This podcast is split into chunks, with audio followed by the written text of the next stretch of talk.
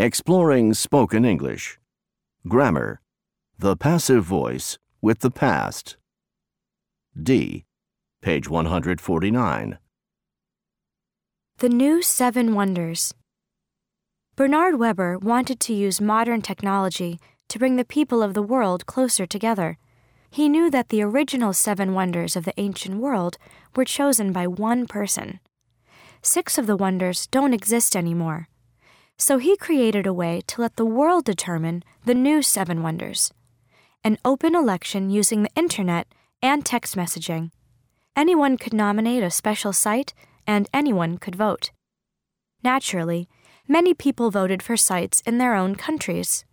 In some places, people were encouraged by their government to vote. On the other hand, sites in 220 countries were nominated, so there were plenty of wonders to vote for. Millions of votes were registered, and on July 7, 2007, the seven winners were announced in Lisbon, Portugal. Fourteen finalists were also announced, perhaps because it was difficult to limit the wonders of the world to only seven.